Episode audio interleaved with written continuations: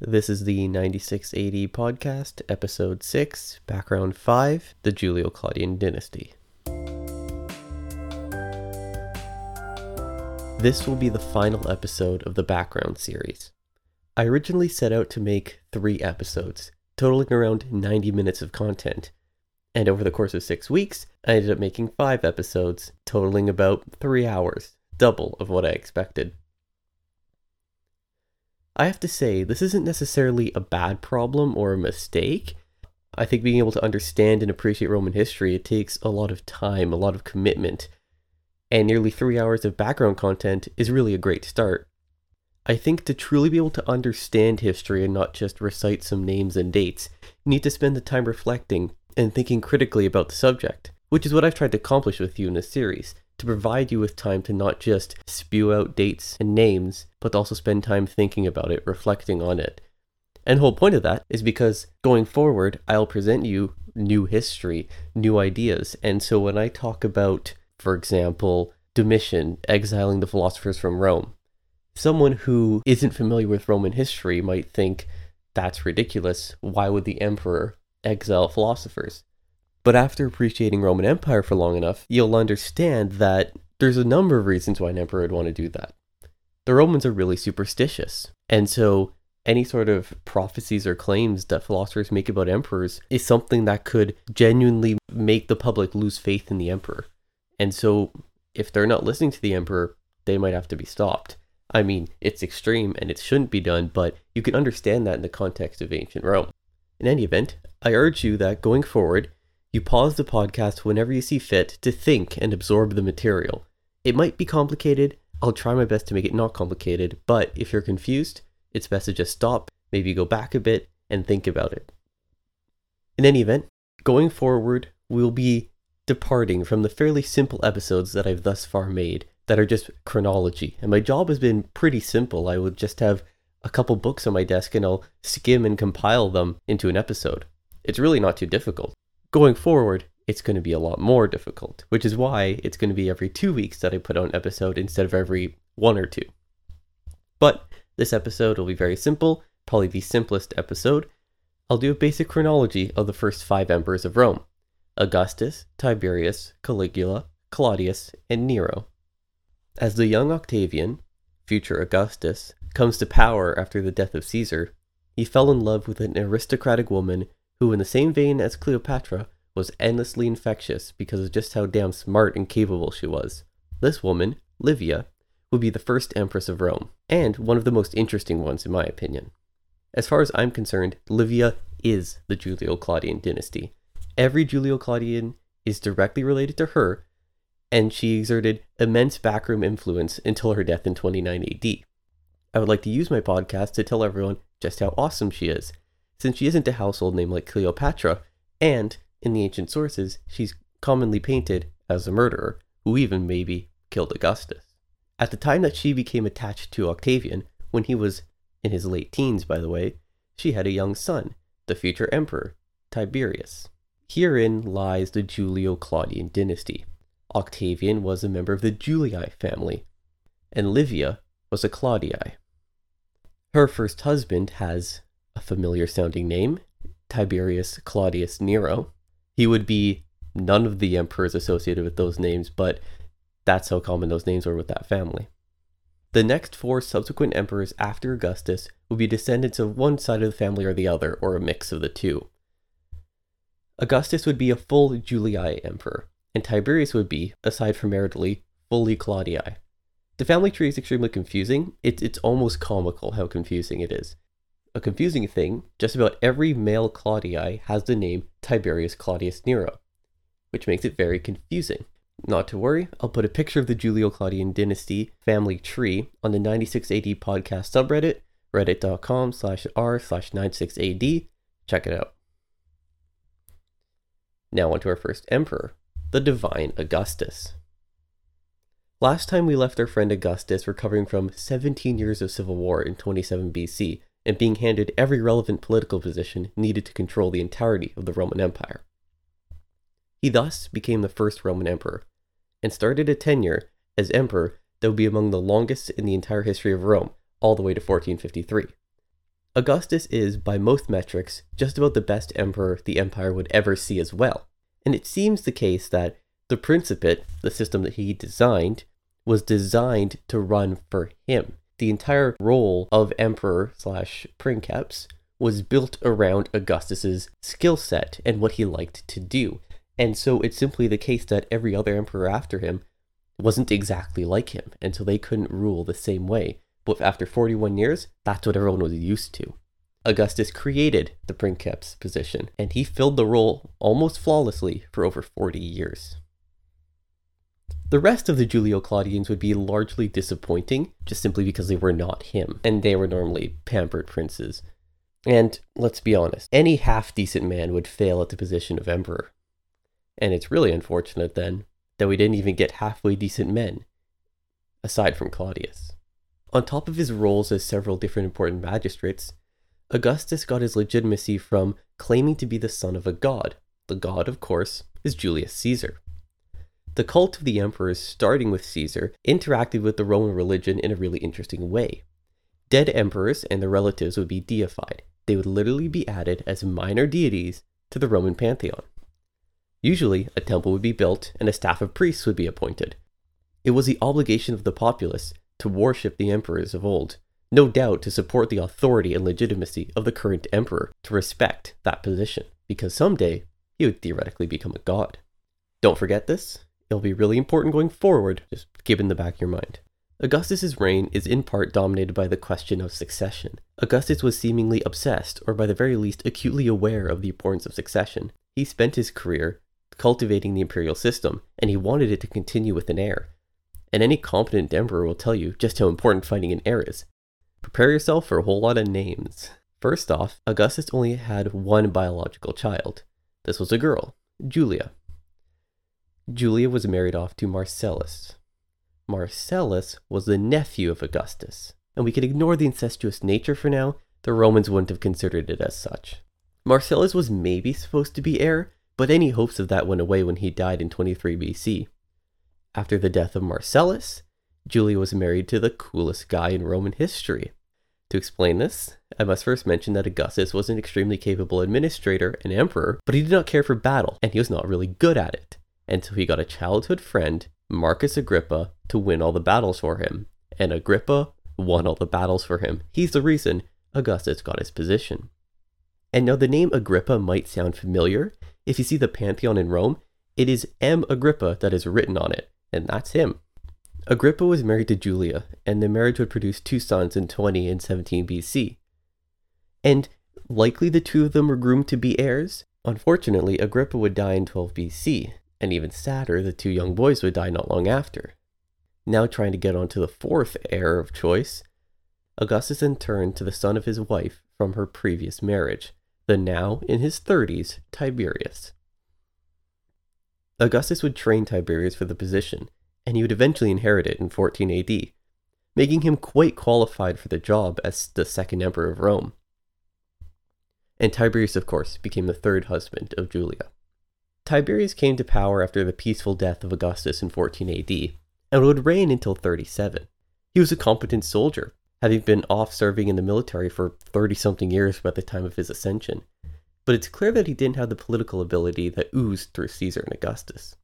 We must admit, though, Tiberius was probably one of the most well trained emperors at the time of his ascension. But Tiberius' reign is dominated by the sense of indifference. Occasionally competence, but usually indifference. Tiberius was extremely competent. He was well trained by Augustus specifically to be emperor. He was smart, and he'd been in the imperial system since the beginning. It's obvious that Tiberius could have been a good emperor or a great emperor if he cared, and he had 23 years to be a good one, but now no one really talks about him. And it's just that he didn't want to be emperor. Multiple times during the reign of Augustus, he tried to step down from public life, but he was forced to continue because he was the only heir left. Maybe he wanted to stop serving because a bunch of younger men were being chosen to be heir before him. And so, when it came to being emperor, he didn't care for it, especially near the end of his reign. Tiberius would have some problems choosing his successor as well. He would first appoint Germanicus, his nephew, who married the daughter of Julia, as his heir. Germanicus would have been a wonderful emperor, but died in 20 AD.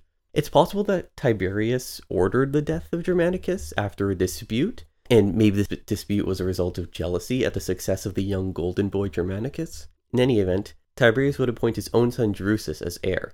And that to really show the influence and importance of Germanicus, that Tiberius would appoint him before his own son. And Germanicus really was wildly popular. He won massive battles all around the empire, and pretty much everyone loved him. He was the biggest celebrity around. But unfortunately, Drusus would die in 23 AD. It's around this time that Tiberius would kind of just give up. He would put the imperial reins in the hands of Sejanus, the Praetorian prefect, the head of the palace guard. And so Sejanus was just a guy, a magistrate who became the head of the personal guard of the emperor, the Praetorian Guard. And now he was running the empire, and he didn't want any opponents, and it was likely him who killed Drusus, alongside several others. And he became Tiberius's de facto co-ruler, or pretty much ruler in his own right. And he ruled in his own right pretty much from 26 to 31 AD.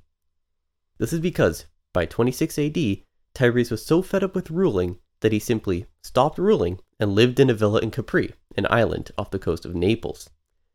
He simply was not in Rome, and he only responded to correspondence that Sejanus would send him, because Sejanus would make sure that no one else got to contact the emperor.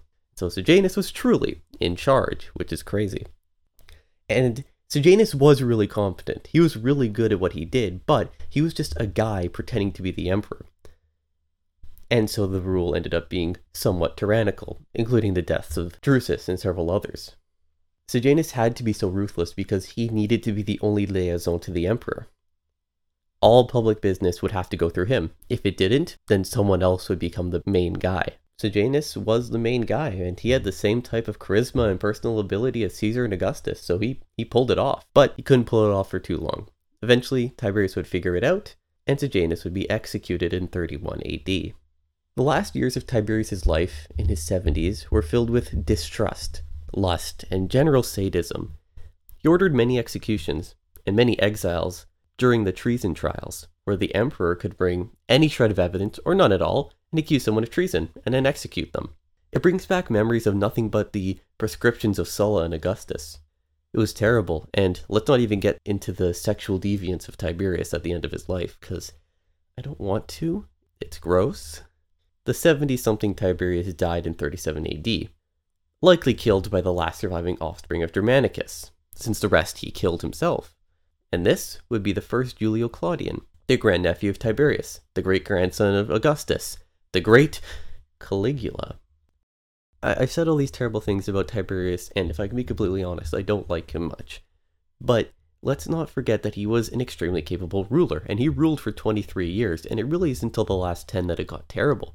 For the first while, he was pretty much the heir to Augustus, as everyone would expect. I mean, among all emperors that would follow Augustus, there aren't many that could have done this after the death of Augustus. So really, Tiberius did a great job, and we shouldn't be too harsh on him. I think just towards the end of his life, he just went a bit crazy. He was, however, always unpopular in his own time. He was harsh, he was serious, and he didn't have time for the kind of personality of Augustus and Caesar. And so, in the end, the news of the death of Tiberius was not met with sadness, but mostly relief, and especially because they loved the new emperor. 24 year old Caligula, he was the son of Germanicus, and everyone loved Germanicus. Germanicus died young, it was so tragic. He was only 33. It was like how Alexander died when he was 32. And Germanicus won massive victories, some in the east, just like Alexander. So therefore, Caligula inherited the public love and support that his Neo Alexander had garnered. Additionally, he was pretty much the only Julio Claudian around. So, aside from a couple siblings and a certain Uncle Claudius, there was no one else that could take his position. And so the young boy took control, and he wanted everyone to love him. Now let's get into the reign of Caligula. Caligula is great. He's one of the most comical, insane characters in world history. He and Nero are extremely well known just because of the incredible stories that came down to us from writers like Suetonius. First, the name. Caligula has a fun name. Caligula was always referred to as a Gaius in the ancient times. So if you read an ancient book and they're talking about the Emperor Gaius, that's him. Caligula is the name we call him because of how many people were named Gaius. Gaius Julius Caesar, Gaius Octavius. I mean, every second guy was named Gaius. And Caligula itself was chosen because it's the perfect oxymoronic name for him. Caligula is the name for the little army boots that he wore. He was, of course, brought on campaign with his father Germanicus, and he was kind of like the mascot of the army. Everyone kind of loved him and paraded him around, and they loved the little boots that he wore. They were so cute that everyone kind of just kept on calling him Caligula because he became a very uncute emperor, and so it was pretty funny. And so that's now how we know the perverted psychotic emperor in modern times. Anyways, Little Boots was in his early 20s when he started his reign. And as a boy in his early 20s myself, I assure you that it's a terrible idea to entrust us with absolute power. But to start, it was alright because Caligula cared about everyone liking him. And the people did rejoice when he took power, and Little Boots was actually quite conscientious for the first two years. He cancelled Tiberius' treason trials, and was willing to make any concession for anyone who had any kind of problem. Little Boots went even so far as to declare that the Senate actually ruled alongside him instead of being subordinate to him. Everyone thought that Little Boots was going to be the next Augustus, wise beyond his years, preparing to lead Rome for generations. That they were wrong, and unfortunately, Little Boots went a little crazy. Little Boots was very obviously suffering from a lot of trauma. Tiberius had likely killed just about all his family, and invited the young Little Boots to his villa in Capri, where he would have witnessed all the disgusting and perverted acts that Tiberius was performing, maybe even performing with him. And he was never knowing if Tiberius was going to turn around and kill him. I mean, Tiberius killed his entire family. So most of his life was lived as scared and powerless. And now he was the most powerful person on the planet. And all of this must have messed up his mind. And not to mention, he got sick and nearly died about two years into his reign. Little Boots must have become completely numb to attachment and respect for his fellow man, and so horrifying villainy would ensue in his reign. It seems that just under a year after taking power, Little Boots snapped, and for the rest of his reign he was not reborn Augustus, but was simply a deeply troubled boy who was given unchecked power. The ancient sources give us a ton of fun Caligula stories, some of which reach the public conscious, and so you may know them. Most are aware that Caligula tried to make his horse consul and ordered his troops to attack the water in northern France as a victory against Neptune. Now, certainly most of these stories aren't true or only hold a bit of truth. The horse story, for example, was more likely describing a jab against the Senate along the lines of, The consuls here are so pointless, I could appoint my horse consul and it wouldn't matter. That doesn't sound like a crazy emperor, that sounds like an emperor who is upset at someone. The attacking water story is probably just exaggerating the fact that Caligula was trying to invade Britain and that he had faked victories in battles to hold triumphal processions in the city. Who's to say? In any event, there's some truth to all of these. In general, towards the end of his reign, Caligula became extremely vain, arrogant, and restless. He ordered many senators executed, putting the senatorial class in the same sense of fear that he himself endured as a teenager. Eventually, everyone had just had enough, and some palace staff and members of the Praetorian Guard assassinated him, after only four years of taking power. In 41 AD, Caligula died.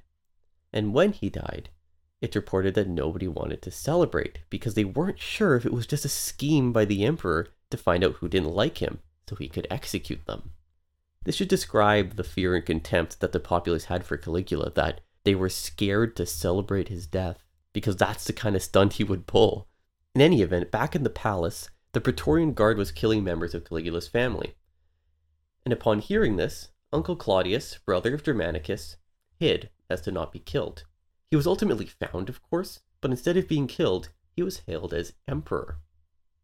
This was a smart move by the Praetorians, since if the Senate was allowed to appoint an emperor or abolish the emperorship, the Praetorian Guard would definitely be acted against for killing the emperor. They might be dissolved, or they'd all be exiled, or maybe executed. So instead, they appointed Claudius emperor, and so he owed them his life so he couldn't prosecute them. What's more, they probably thought they could control him, and we'll get into why in a second, but the main question is why is Claudius even alive? Claudius is around 50 at the time of his ascension, so why wasn't he either emperor by now, died of natural causes, or killed by someone because he was becoming too powerful? And why did everyone think they could control him? It's simple. Nobody thought that he was a full person or could hold office. Claudius had a limp, and he spoke with a stutter. And the extremely prejudiced world of the Romans this would withhold you from public life and make everyone ridicule you. Of course, Claudius was given a bit of a pass because he was in the imperial family, but still nothing came easily to him. He had held offices much later in his career, and it's unclear if he was given those offices just so he could be made fun of by Caligula. But the point is, he was the oldest Julio Claudian around, was relatively experienced, and no one hated him, so he was appointed emperor. It's clear that Augustus and Caligula both enjoyed poking fun at him. But Claudius was actually quite smart and extremely competent. He easily is second to Augustus in terms of quality of emperorship among the Julio Claudians, and he easily ranks among the top dozen or so emperors until the fall of the West. So Claudius was an altogether different type of emperor. He was the least royal member of the royal family, since no one else liked him, they ostracized him. So it was easier for him to create friendships among the upper class Romans throughout his years. In fact, before he was emperor, he was an academic. He wrote histories, and it breaks my heart that they don't survive. But his work was by all accounts quite good and impressed the prejudiced Augustus, who changed his mind about the young Claudius. And so the stuttering Uncle Claudius became emperor, hated by none, and relatively liked by all. He was just a competent guy and he would reign well. And he would, in fact, reign well for 13 years. He was very diligent and definitely took passion in his role as emperor. Claudius appointed freedmen, freed slaves, to be a sort of cabinet, meaning that he had a senior staff of magistrates that divided the power of government and allowed for better quality administration. These freed slaves were all well educated and qualified, so he was picking the best people for the job, and he specifically avoided senators. This meant that the people he was appointing had no vested interest in certain political moves. They owed their power and career solely to the emperor, and so they would serve him to the best of their ability. So they would make sure that he kept reigning and didn't replace them, so they made sure he stayed successful. This precedent would be followed by just about every emperor after him. Much can be said negative about Claudius. He's described as lavish. You could argue that one of his freedmen, Narcissus, entirely ran the state for him, and Claudius's personal life certainly is a stain on his reputation. However, even the most negative sources have to concede that he was conscientious and administered to the best of his ability, even if his ability wasn't amazing. He tried his absolute best, and he got it right, even if he had to fail a few times. He administered the law fairly, and seemed to have personally taken a role in organizing the invasion of Britain. The invasion of Britain was more successful than that of Caesar's, as Britain would become formally added to the empire, and it would be added to the empire as the last long standing province meaning that he was a truly conquering emperor, which no one expected from the stuttering, incompetent idiot that everyone thought he was. Claudius' reign is important because of its length, quality of administration, and quality of dynasty. The simple fact is that between the death of Augustus in 14 and the ascension of Vespasian in 69, Claudius was the only emperor that is generally appreciated by the population and historians. So the precedents that he set in his reign for the role of emperor would be ones that would keep it's just a case that Tiberius, Caligula, and Nero were all hated, and so anything that they did in their lives was just kind of erased, and no one wanted to do the stuff they did, and generally they didn't do anything well. And so after the reigns of Augustus, Tiberius, Caligula, Claudius, and Nero, all that anyone had to look back on for a good precedent for how they should reign was Augustus and Claudius. And since Claudius was much closer to them, his precedents would take precedent. So everyone would reign like Claudius. Claudius's reign would permanently morph the position of emperor.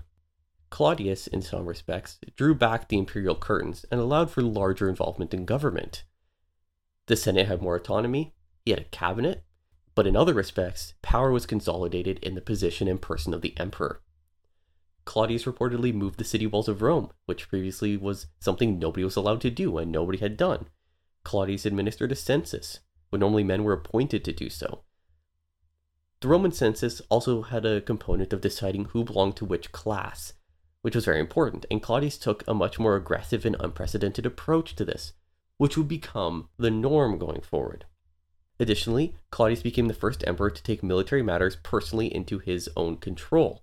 Augustus didn't take to uh, military matters, Tiberius didn't take to many matters, and Caligula was Caligula. So Claudius was the first real emperor to have success militarily, Certainly, he didn't plan every detail of the British campaigns like Caesar would have, but he did take an active role and he traveled to the island and led the armies, in, in a way. And in my mind, this shows that Claudius is the link between Augustus and Vespasian when the emperors became truly martial. The emperorship was able to become more military, with more individual authority in the emperor, with also a wider circle of administrators around them, which would set the precedent for Diocletian's almost Byzantine, it's not really the right word to choose here, I guess, but Diocletian's crazy complicated administration that kept the Byzantine Empire around till 1453. The emperor could now, at a whim, decide what class you belonged to, decide where your city walls were built, and lead legions into far off lands. Vespasian's reign, and more so in the reigns of Trajan and eventually Diocletian, like I mentioned, this would become the definition of the emperor.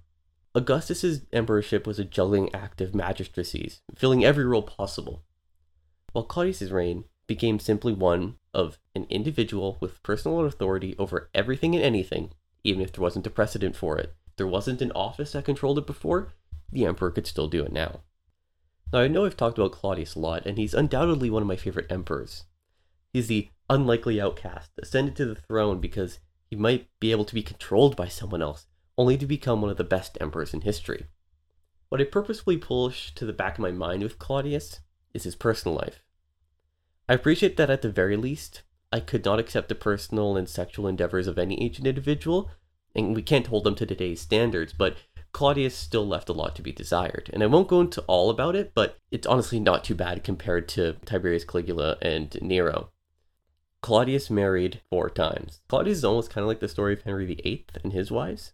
Claudius divorced his first wife because of adultery and other crimes, divorced his second wife for political reasons. She was related to Sejanus, who had just been killed by Tiberius. Then he married his once removed first cousin, which is weird. Then by the middle of his reign, Claudius supposedly executed her because she attempted to marry another man in secret, which is like just crazy. This prompted him to get married again, and he married his niece, which was like really weird. Even to the Romans, they did not like this. And this niece was the daughter of his brother Germanicus, Agrippina. Agrippina brought to the household a son named Lucius Domitius Ahenobarbus. Aside from telling you this because I love saying that name, Lucius Domitius Ahenobarbus would be known to us simply as Nero. Agrippina convinced Claudius to adopt Nero to be co heir with Claudius's biological son Britannicus. Almost immediately after this was all sorted, Claudius suddenly died, likely having been poisoned by Agrippina. Britannicus would soon find himself poisoned as well. And so, this blazed a path for 17 year old Nero to become emperor. Nero and Agrippina are fun. Nero is well known today for his Golden Palace, and for his famous incident playing his fiddle while Rome burned, and other crazy acts. But the mother certainly kept up with the son, and the mother and son duo were fondly remembered for just how terrible they are, especially to each other. Agrippina is certainly the reason Nero became emperor instead of Britannicus, and probably expected to be something of a, a regent to the teenager, ruling pretty much in her own right. However, she quickly discovered that Nero thought that he was the next Augustus, and he thought that it wasn't cool to have his mom around while he governed. Agrippina quickly tried to get Nero killed, no doubt to get a more pliable vessel on the throne, but this failed, and Agrippina only survived the crackback from Nero because Nero's advisors were all in her pocket and convinced him to just send her away. Nero was now ready to show the world that he was the next best thing. Just like Caligula before him, his connection to Germanicus led him to be beloved by the population right away. Nero was mostly interested in ruling to be loved by the people. As you're likely aware, Nero loved performing, and he loved arts. He loved singing, dancing, and playing instruments. In ancient Rome, however, actors and entertainers were like the lowest of the low in terms of status, and so it was literally offensive to aristocrats for uh, Nero to be performing and dancing around on stage. And of course, they didn't appreciate that he forced them to show up and would kill them if they didn't. And so the emperor was always performing and always playing a role. And so it's no doubt that Nero wanted the population to applaud him as emperor, just as the audience would applaud him when he's on stage. So Nero cut taxes. And like an early Caligula, he did anything that anyone would want it and he was beloved by all. In fact, even by the end of his reign, everyone still loved him because he just did those cool things and he was the emperor that was performing on stage. That's crazy. We had never seen that before. But all the aristocrats really didn't like him and and unfortunately for him, his extravagance was alongside massive military defeats in Britain and in the east was eating away at that treasury. Certainly the imperial trips to Greece for Nero's indulgence of Greek art also took a toll on the coffers of the imperial government. The result was debasing coins. He would lower the precious metal content in coins so that he could print more of them, which is not a smart thing to do and would end up almost destroying the Roman Empire. I mean, I'm not going to blame Nero for this because pretty much every emperor after him did it, but he's kind of set the precedent. But let's not be all negative on Nero because not all his spending was bad. Much was spent on the upkeep of Rome and the construction of public works around the empire. So, like Caligula, Nero's reign started out pretty well. I mean, everyone liked him. And he had administrators that were running the government just like Claudius had. And he had two particular individuals that were capable of running the entire government. And for the first eight years, they ran it really well. However, a falling out would leave one of them poisoned and the other exiled in 62 AD. In 64 AD, the most famous event in Nero's reign would take place the Great Fire. Most of Rome burned, as a tightly packed and poorly organized city was the perfect breeding ground for massive fires. Nero likely didn't start the fire, and likely didn't play his fiddle through it. For one thing, he didn't play the fiddle, and for another, he was probably not in the city. I hope that's a good enough defense for him. And for another thing, Nero was actually really generous and studious when he was rebuilding the city. He supplied aid for the population and rebuilt all the buildings. The one thing I can say is that Nero took the prime real estate at the center of Rome and built himself a big old golden palace, which leads lots to suggest that he set the fire, or maybe he just let it burn a bit longer, just so he could get that prime real estate. By this time, increasing self confidence of the now mid 20s emperor resulted in a mad spree. Nero executed many prominent Romans in the fear that they may replace him. This is because maybe in 65 AD there was a large conspiracy called the Pisonian conspiracy that almost resulted in Nero's death and actually included a good portion of Nero's personal administration, which made the emperor extremely scared. Nero murdered any and all rivals, anyone too powerful, and several members of his administration. And so this continual turncoat just made it so much worse. No good governance was taking place. So by the end of his reign, Nero was mad. He was paranoid. Now let's talk about Nero the man, or should I say the boy. He was as immature as can be. He loved to party and supposedly would roam the streets at night with his posse and attack random people, he ordered the murder of his mother in 59 after failing to murder her multiple times before. Nero divorced and eventually executed his Julio Claudian wife and married a random girl named Poppaea. She was the perfect match for him because she was apparently terrible. Nero often committed gross acts, including raping a Vestal virgin and castrating a boy, then pretending to marry him. He was no doubt a sick and mad emperor. Nero's debauchery would run rampant, and the Pisonian conspiracy left him more and more paranoid, and more and more crazy, and more and more mad. Most prominent individuals wanted to kill the emperor, but they were too scared to plan since any plans were being reported to the emperor by someone who wanted to make a quick buck, because they knew that he would act on anything they told him. so no one in the city would overthrow Nero. So Nero's fate would come from the provinces, as an overwhelming military might would be the ultimate legitimizer, as it always is and so this is how we'll leave the Julio Claudians. Nero was scrambling to hold on to power, while a turncoat of ministers leads to the administration entering the gutter. When large revolts break out in Gaul, Nero knows he's doomed. The Rhine legions are coming, and they're the best in the empire. If you want to ask me questions or leave suggestions for the podcast, head on over to my de facto website, the 96AD subreddit. Just head over to reddit.com slash r slash 96AD you can find the link in the podcast description. I'll be posting updates about the podcast there, and will respond to anybody who posts. And I'm willing to post my sources if anyone's interested. Another thing you'll find on this subreddit is a PayPal donate button. This is not required or expected. This podcast will always remain free, and I don't aim to profit. However, donations will cover the cost of production and will support me, a student who is attempting to study, work, and produce the podcast all at once, for some reason. Next time, meaning maybe next week, but more likely two weeks, I'll be starting with the main content of the podcast. We'll be done the background material. The first real episode will be about the current political state of Rome in 68 AD that Nero faced, setting up the civil wars following Nero's death that resulted four different emperors taking control in less than a year. I'll see you then.